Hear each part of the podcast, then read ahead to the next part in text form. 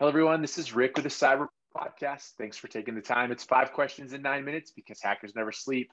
Question number one, who are you and what do you do? All right. Well, my name is Amanda Berlin. I am the lead incident detection engineer for a company called Blumira.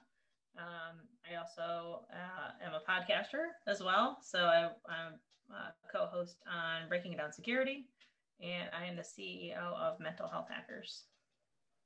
Wow. So do you have any time left in your day? Uh, no, I don't. Fair enough. And I have, and I have three children. So. Oh, geez. Thank you so much for taking the time out to be on our podcast. This is awesome. Yeah, no problem. Question number two then, why do you love being a cyber expert?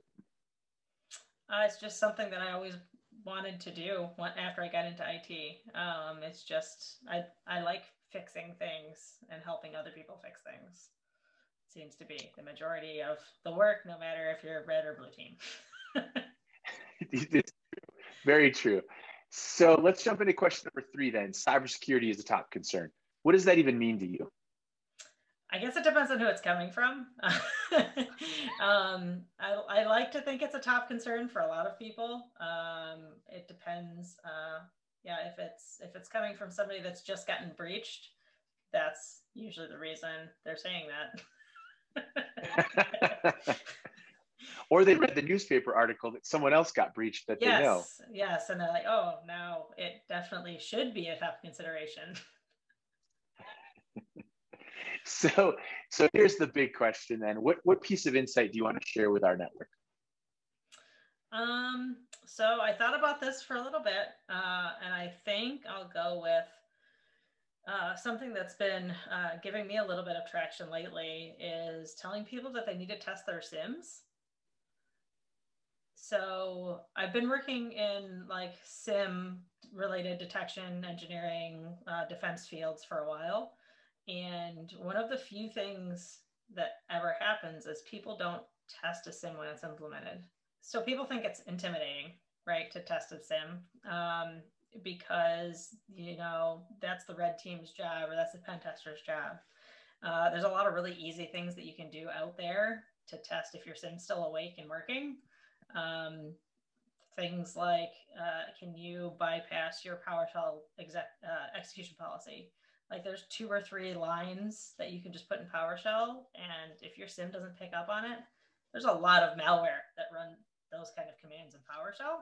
Um, and if you can detect on that, that's great. That means your S I M's doing something, or something as easy as like adding a domain admin or changing some of your Azure permissions. Like there's like little things you can do just to test that don't take a whole lot of time that will, if you're, if you have a third party doing your S I M, will keep them on their toes. Um, but all of that kind of stuff should be things that you worry about. And I don't think a lot of people do that. No, I think that's a fair, a fair assessment. I actually am going to ask a quick follow-up question to that. You know, sure. I think we all understand, you know, what a S I M is for and why you'd use it. Why do you think people don't test their S I M?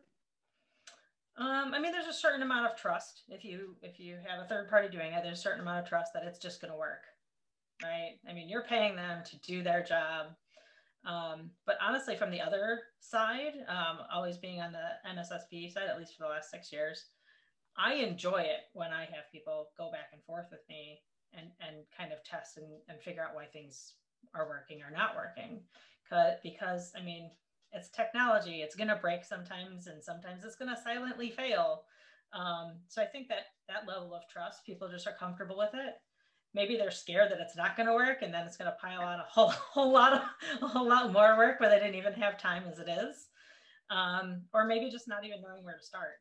Those seem to be the top three reasons why people don't. I think that's that's awesome. Thank you for sharing that. Final question for you: what's your favorite piece of retro technology that makes you smile?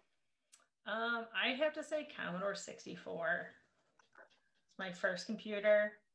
Um, I played a lot of games on that when I was very young. do you have a do you have a favorite game? Um, I can't remember what it was called, but it was the little um, the little guy on the wheel that like would jump over. I can't think of it either. Bandai. Yeah. Yeah. No, I, I played, do remember that. I played that a lot.